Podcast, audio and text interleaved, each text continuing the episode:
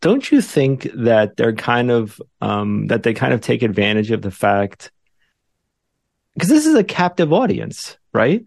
Yeah. Students and and and young people believe they've been conditioned to believe that they have to get a degree from a reputable institution um, in order to make a viable living, and so this is what they prey upon that fear. Right.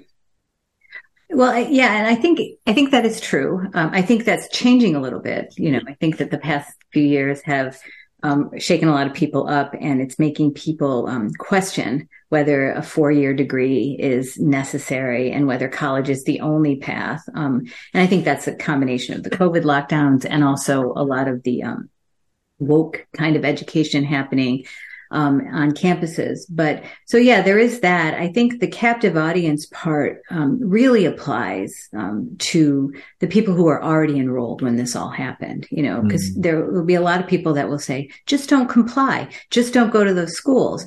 Well, that's good advice for somebody who was looking at schools pre mandate. But mm. there are still people in the system. My son is a senior, juniors are in that system, and maybe even sophomores who were they were on their way and then the rules changed, right? So yeah, they are all captive populations. Mm. Um, and I don't know that, that the universities and colleges are trying to take advantage of them necessarily. It's just, I don't think I, they haven't done the risk benefit analysis. And it's not, and it's, and, and to, to, to expect a kid to give up, um, like he committed to the college, He's burned all the other bridges, right? All the places he, that gave him money or gave him an acceptance. Mm-hmm. He's committed to the college. And now what's he going to do? Walk away from scholarships? Um, I mean, you could argue that yes, that's, you should do that because you don't want to take the risk of this shot, but it's not an easy thing to do. So it's just, these policies have to end and, um, they just have to end. I mean, we have all this, we have all this data on, um, the fact that COVID was relatively harmless to the young cohort. We have all this information now on the harmfulness of the vaccines, the injections, and yet you have all these universities, these colleges and universities that keep mandating this thing. I mean, what's what's the justification? Are you hearing any justification from them on this um, at this point? Yeah, I think, you know, usually it's been my experience, um, both when I was with No College Mandates, because I've stepped away from that organization to do independent work. I don't know if you knew that or didn't know that. I'm Did still, not. yeah, I'm still working in the arena and I can talk more about that later. But um, it's been my understanding all along um, from parents and from all the stakeholders I interact with that most colleges won't even give you an answer when you say, you know, what's the justification? I personally um, wrote to Dartmouth, where my son is, um, last week, and I said, when will you end, end these mandates? These products don't stop transmission or infection. They're not needed to prevent a bad outcome for this particular age group. And most of your students have had COVID, right? so when will you end them?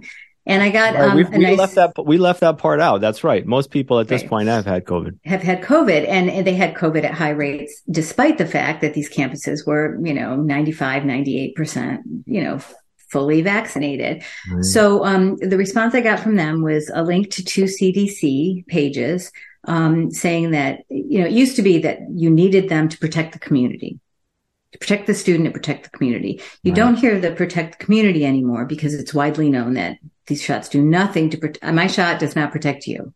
Your right. shot does not protect me. Right. And so they still fall back and say the shots prevent um, very bad outcomes.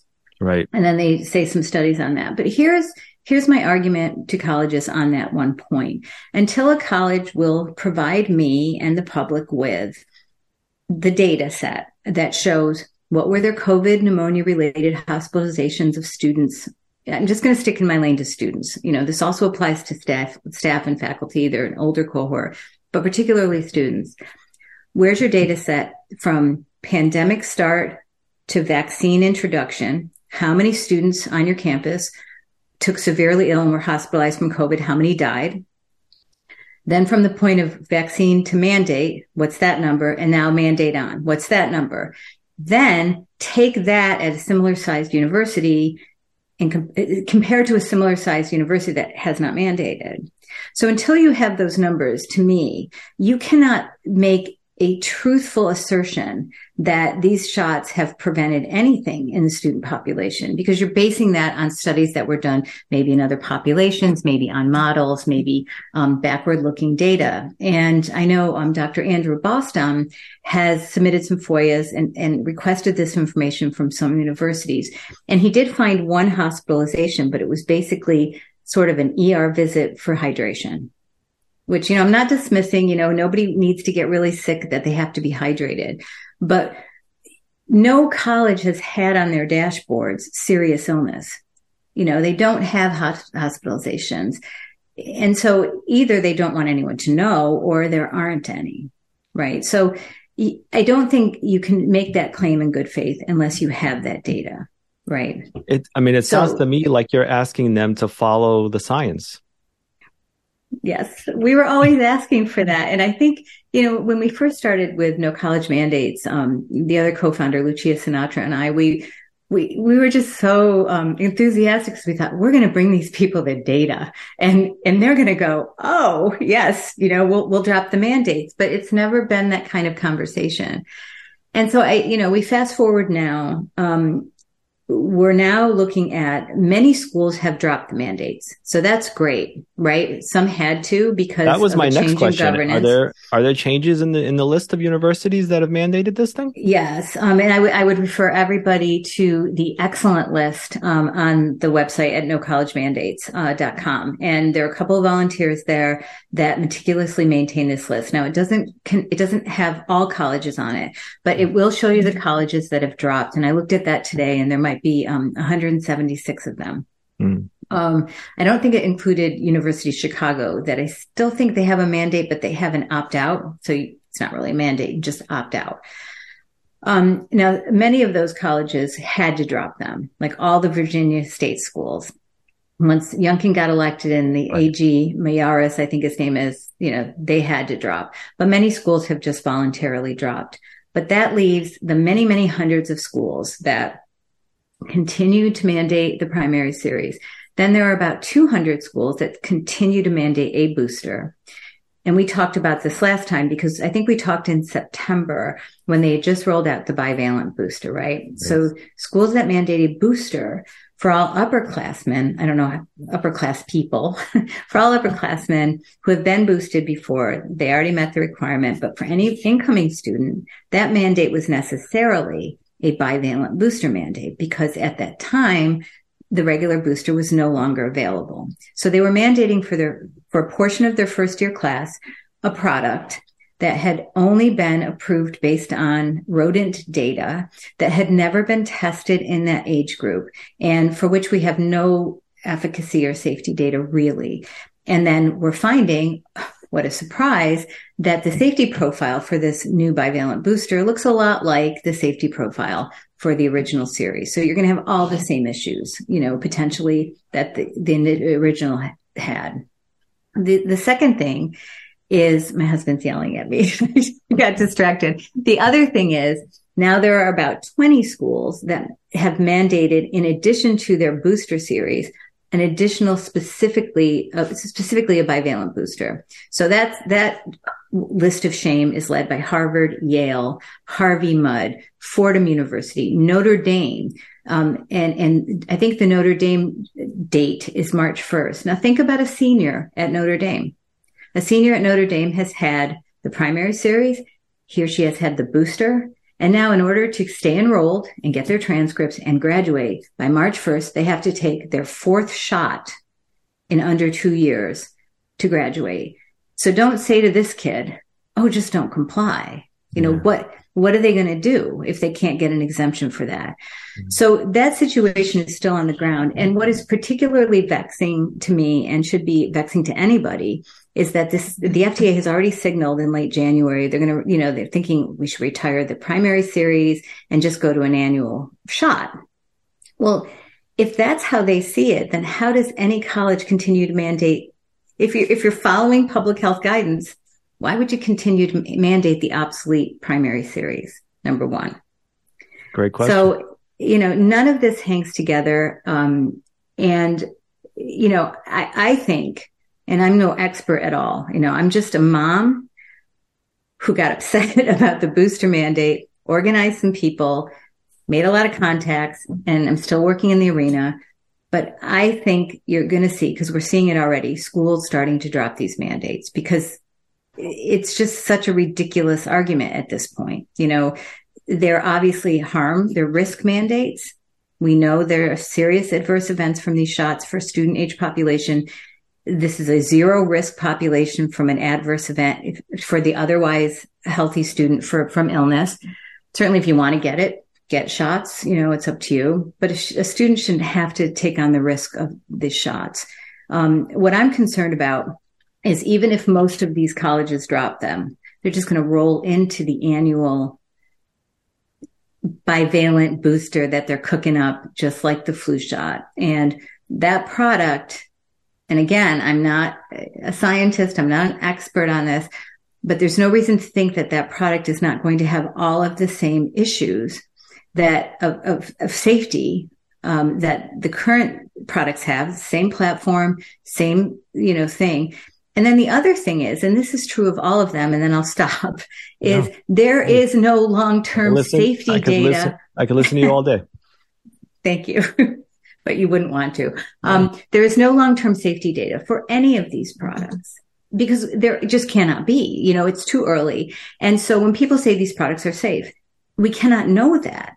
We can't, even if there weren't signals now that are very, very concerning, we cannot know that they're safe because they were rushed through development. It's a novel technology. We were lied to about transmission and infection.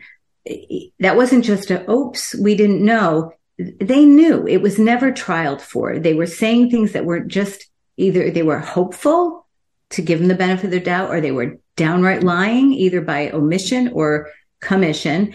And then the other thing is I forgot the other thing, but you know, because I'm getting on my soapbox here. But um, oh, the other thing is, you know, we don't know what they're going to do to the reproductive system. We just don't know, and we know that there's menstrual disruption. We know that there's sperm um, count suppression. We know that this product doesn't stay in the arm, right? So, just those things alone should, at the least, have caution. And you know, all medicines carry a risk, right? I mean, even an aspirin in some people is going to be problematic. But why would you take a product that has this risk profile unless there was a real benefit for you? Like if you have cancer, you're going to take chemo even though it's poison because you want to live. Right. Or if you're 90 years old and you're afraid of COVID, maybe you go like, I'm going to take the shot because maybe it'll help me. But if you're 18, what is the benefit? I, I argue there isn't one. I mean, I, I remember the last time we spoke, which, as you mentioned a few moments ago, was months ago. We talked about a study that had just been released that actually showed that the vaccines, and it seemed pretty conclusive to me, that the vaccines were causing more harm in college age children than than good. Yes. In fact, I was just looking at that study again. It was um, Kevin Bardosh was, I think, the lead author on that paper. Tracy Høeg, um, Ali Krug, um, and a bunch of others. I don't want to misspeak on their names, but yeah, what they did is they did this analysis of um, how many shots it would take to prevent um, a hospitalization in that age group versus how many severe uh, adverse events they were going to see with that number of shots. And they would expect, I think in, they got 1.5 to 4.6 booster associated, this is for boosters, this was a study, myocarditis per one hospitalization averted.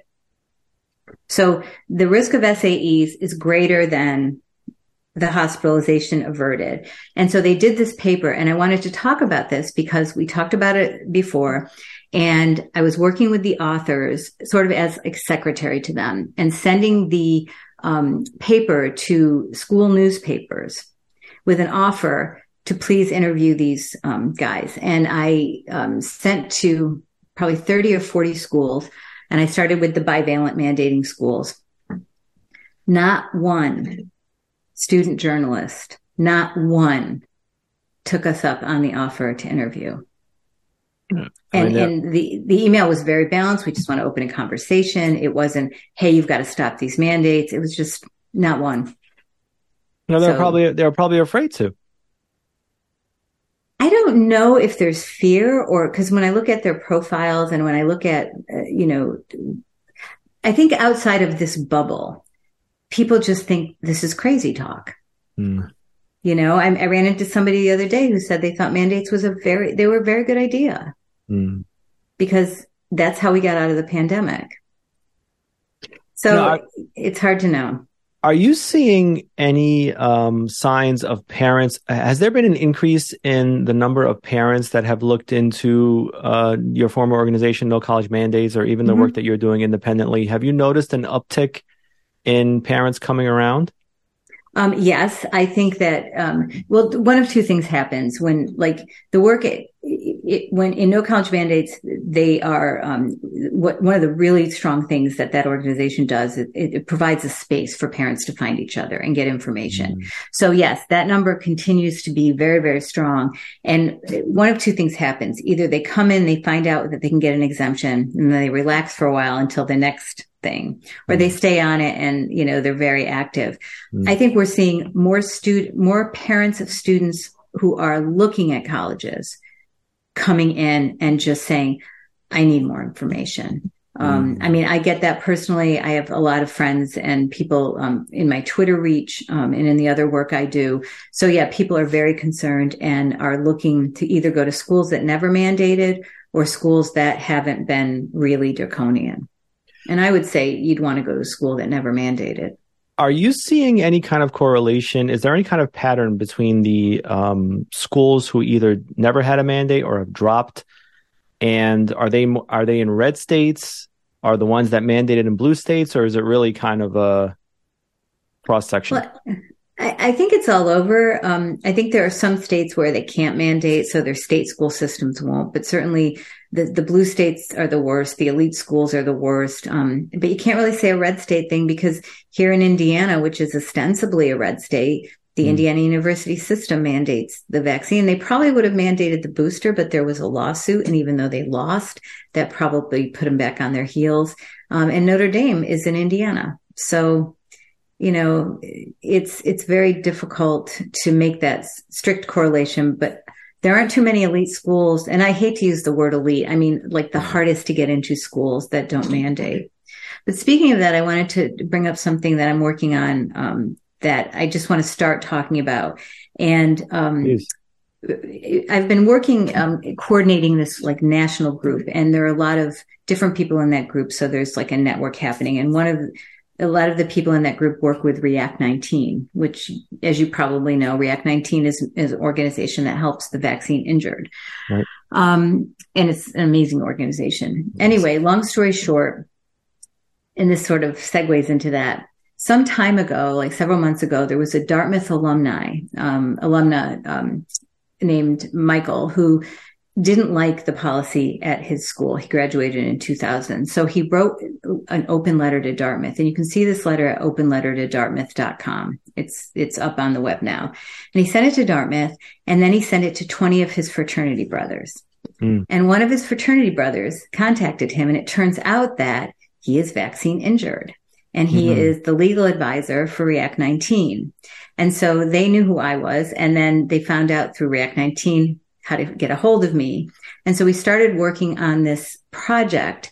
Um, they had the desire that we put up a panel discussion at Dartmouth um, because that was their school of interest. And for me, it's my school of interest too, but I'm also interested in colleges more broadly, right? Mm-hmm. And um, so we were going to put up this um, fair, balanced discussion of COVID 19 mandates at colleges at Dartmouth.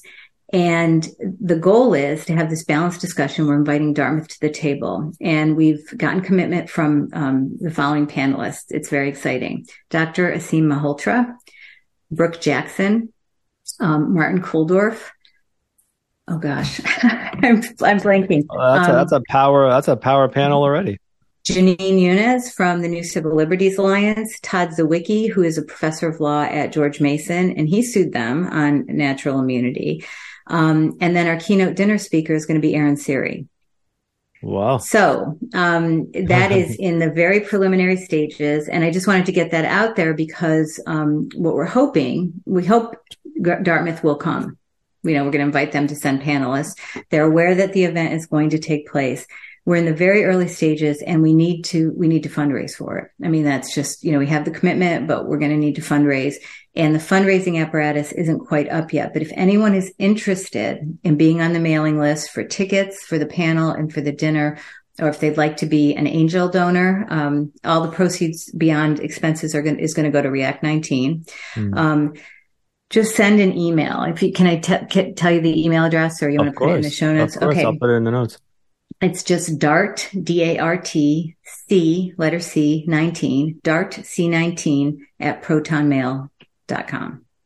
So it's it's very exciting because what we're hoping to do we're hoping to achieve an actual discussion on risk benefits with a college's participation. And if they won't to participate, then we'll just move ahead and discuss it anyway. So that's right. Yeah. They can take part or they can not take part, but it's yeah. going forward. When when is it going to take place? April 26th. Oh, okay. So there's plenty of time for people to get involved and, and sure. show their support. Sure. Yeah. Um, so that's very exciting because I think if you can get one college to engage or get one elite school to finally flip, um, I think that will nudge people. But again, the, the biggest concern that everyone should have right now is that they're just going to roll right in to the annual shot, that it won't be a big deal. It'll be like all the other shots you have to get to go to college. And so I think that there has to be vigilance now and people need to let their colleges know now that that's, you know, going to be an unacceptable thing. I think that's I think that's spot on. They've made up their mind that they're coming after this age group and they're going to try and you know do whatever they can to achieve that goal which is an injection in in every arm. You you put up something on twitter not too long ago which i found kind of interesting. Um, i believe it was tulane university that said that their mm. mandate is still in place but they're accepting all declinations. Right. Um, and I found that out because a, a, friend of mine in the network, her son got into Tulane and he wanted, you know, he had a religious, you know, his religion he had to he had to commit to them because he was early. And so I just did a little research for her and yeah, they have a declination form. They used to require an interview. Um, so some colleges did, they would, they'd have to, the kid has to watch like a film or talk to a peer advisor, you know, just part of the coercion. But yeah, they have an opt out of that. So it's great. It's, it's a mandate in name only. So on the one hand, it's great. But on the other hand, and, and there are other schools like this too, where it's very easy to get an exemption it's troubling because most kids, most families do ha- they have no idea that they don't have to get the shot. So they don't I mean, advertise it. Oh no, they don't. So it's it's it, you know, on the one hand, it's great because if you know, you can just say, I don't, I don't have to do this. But it's even worse than an actual mandate, right? Because it, it's like almost like, well, the rest of you people, you know, it's it's almost like a class society or something. And I, you know, it's it's not it's a terrible it's terrible coercion. I don't want to sound like a conspiracy theorist. oh, who am I kidding? That's exactly that's exactly what I want to sound like. But your work, um, and I want to sound this way because five six months down the road, we usually turn out to be right. But your mm. work has uncovered this connection between um, the funds that universities receive from not just federal agencies, but federal health agencies. And it's not a little mm-hmm. bit of money, is it?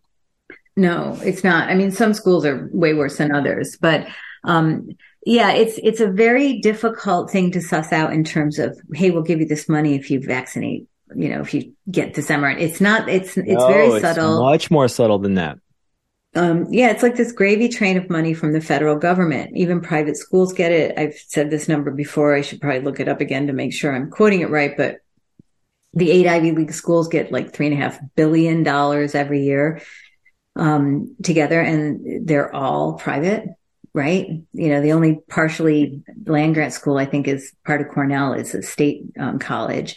Um, the UC system, same. Everybody gets all this federal money, and I think about 62% of it comes from the Department of Health and Human Services. Um, and they are not a disinterested party in vaccination, right? Because they even, you know, they hold NIH hold pat, holds patents with Moderna. Mm. Um, but, but, it's it, so it's that, and it's also, um, and a lot of the pe- the professors have labs that are funded, you know, to do their research from these government grants, and it's like in any science, like climate science, um, I don't know, reproductive science, you know, and you name it.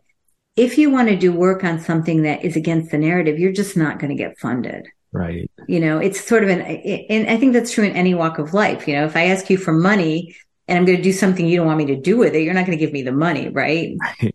So, so there's that overlay. And then there's also, um, I looked up today, the White House college or campus vaccine challenge. That page is still up. That oh, page is still this. up, right? It's all fun, right? Yeah, we gotta, right. I remember this. And, and so they want professors and, you know, it, there's all this pressure on this age group to get vaccinated. The American College Health Association was given $2 million from the CDC to promote vaccination on these campuses. And they have social media kits, um, to combat misinformation. And I started thinking like, why is it so important to them that college students get targeted. I mean, maybe other populations are as well, but it, it's just in no word, in no world does this make sense anymore. Um, and I don't think you have to be an expert. I don't think you have to know every single study that's coming out every single day. I mean, you know, people, some things like, oh, somebody dies, it's the vaccine. You know, there's so many things happening. Even without any of that noise, this doesn't make any sense. There's no, this makes no sense scientifically. And, you know, I'm just, it's astounding that this continues. It's absurd on its face. And, you know, you touched on something a moment ago that I think is even more insidious this campaign of coercion, right? So even if mandates didn't exist, your coach, you know, you want to maintain that spot on your soccer team or on your rowing team. Well, you have to get the mandate. If you want to if, if you want to go to a concert on campus, if you want to go to on campus, di- I mean, it's, it's this, this pressure campaign that even if it's not a law or even if the right. mandate is not official policy, it's unofficial policy. And in many ways, the coercion, I think, is more effective than the mandates in a bad way. Oh, it's, I think it's terrible. I mean, I, it, I think a lot of kids have gotten the shot, like you said, to go to a concert. I mean, I there I was on a, a, Zoom meeting the other night with the parents whose daughter got this shot to go to a concert. She's no longer with us. You know, it. it are these like, are these the Martins by any chance? What's I what's their Alan and Taylor Trista. Martin? It's yeah, it's Trista. Yeah, Trista. I just interviewed them yesterday. Yeah, it, it so I mean, so this the social pressure to do things and just the feeling that you're not doing your part. And I don't know if it's still this way, right? Because if you don't get the shot, you're going to kill grandma. That's not the narrative anymore. No, um, they've backed and, away from that. They have. But here, and, and, here's part of the danger too. And I don't know how much time we have left, but all the time. Um, like the whole notion that COVID is over, right? Yes. The civ- civilians are like, COVID is over. It's over. Yes. Just let it go. Yeah yeah, wouldn't that be great? But just for me, there's still four or five places in my town where I cannot go without being tested. Right. Mm. Um, there's never been any, um, acknowledgement from friends of mine who, you know, took their shot and showed their papers and went to places that excluded me that, you know, maybe that was like discrimination, right? So there's, there are all these things that are still that, that everybody wants to just put down the memory hole because we can all go out and have fun again. But if, unless people really think about what happened and really reflect on it, we're just sitting ducks for it to happen again. And, you know, and I don't know what to do about that except to keep talking about it.